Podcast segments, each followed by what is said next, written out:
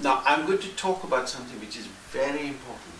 Please listen very carefully. Everybody has been educated into a life of guilt. It's no use being guilty. What you have done is over, passons. What is present, you have the power to change. Don't live in self pity. It is of no consequence to anybody. If you take control of your whole life now and begin to live and may sanctify your life, then your tomorrow will be good. I have not come here to create fear in your minds. I have come here to create love for you. So much love. I want to wrap all of you with love and joy, not fear. Joy. For that is a vibration of God. Miserableness is not a facet of God. Joy has, Lord has created us to realize the divinity within us. Be miserable. You will never realize God. Start the day with love.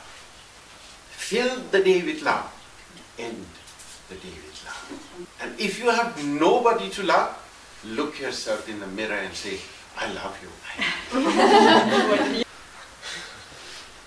then you will start laughing to yourself. Divine friends, meditation, many people want to do. And if your friends tell you they are meditating, smile and walk away. If they can only control their mind for five minutes, it's a miracle. Your job will be to control your mind for five minutes, not half an hour, not 45 minutes, but to master your mind and make it obey you for five minutes. If you want to have a nice journey in daydreaming, join me and we will worship the Lord.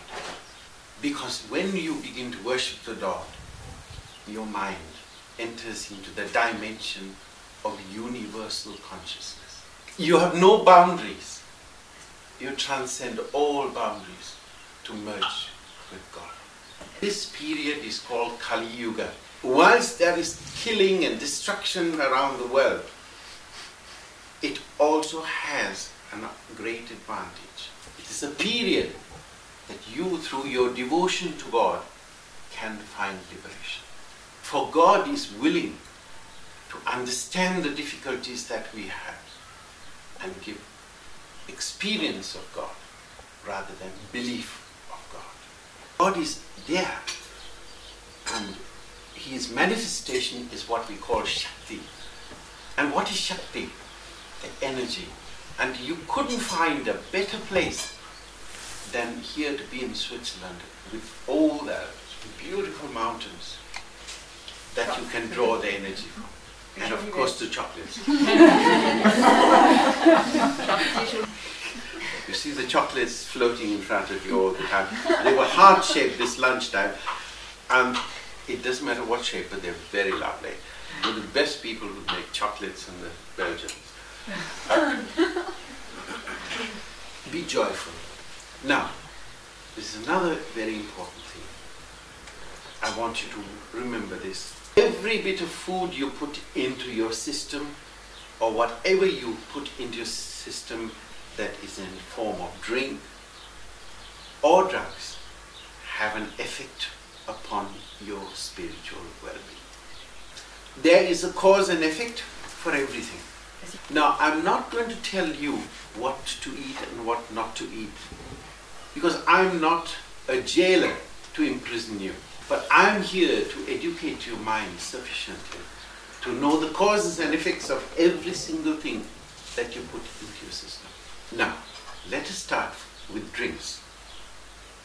If a person consumes a glass of wine, depending on the percentage of alcohol in it, I, am sure most of you will be able not to be influenced by it. If by chance you graduate to the bottled version of spirituality and it is about 15 or 20% strong, then it's a different matter. Because you must know immediately that will go into your bloodstream and affect your mind. And if it does affect your mind, then don't drink it.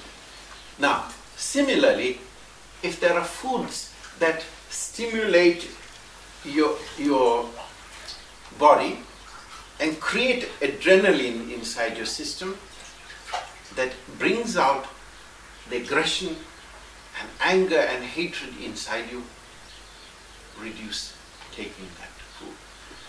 You are the best judge of it. Start as you are today and intelligently approach your spiritual life by asking of yourself with whatever you put inside your system, what does it do to me?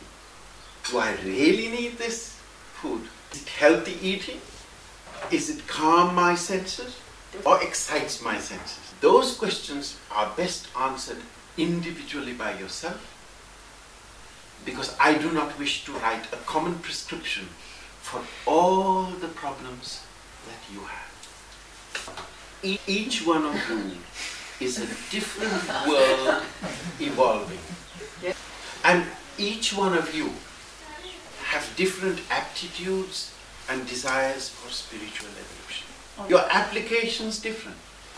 Your understanding is different. Your approach is different. And your desire for total liberation is different. But there is a common goal. The common goal is to become merged with God.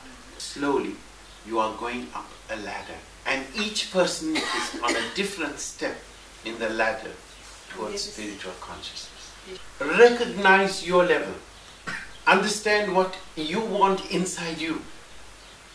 Don't let others impose it on you. Then apply yourself on the level that you believe is best for you. I have not here, come here to change your spiritual ideas. I have come here so that you will share with me your desire for spirituality. God is omnipresent and omniscient. So, your ideas of God are also my ideas. Whatever you want to worship, if you want a mountain to worship, God is also in the mountain. And that is the way I want you to think. Not to convert people. Have inside you that conviction you want to know the God you know. But then your life will begin to change.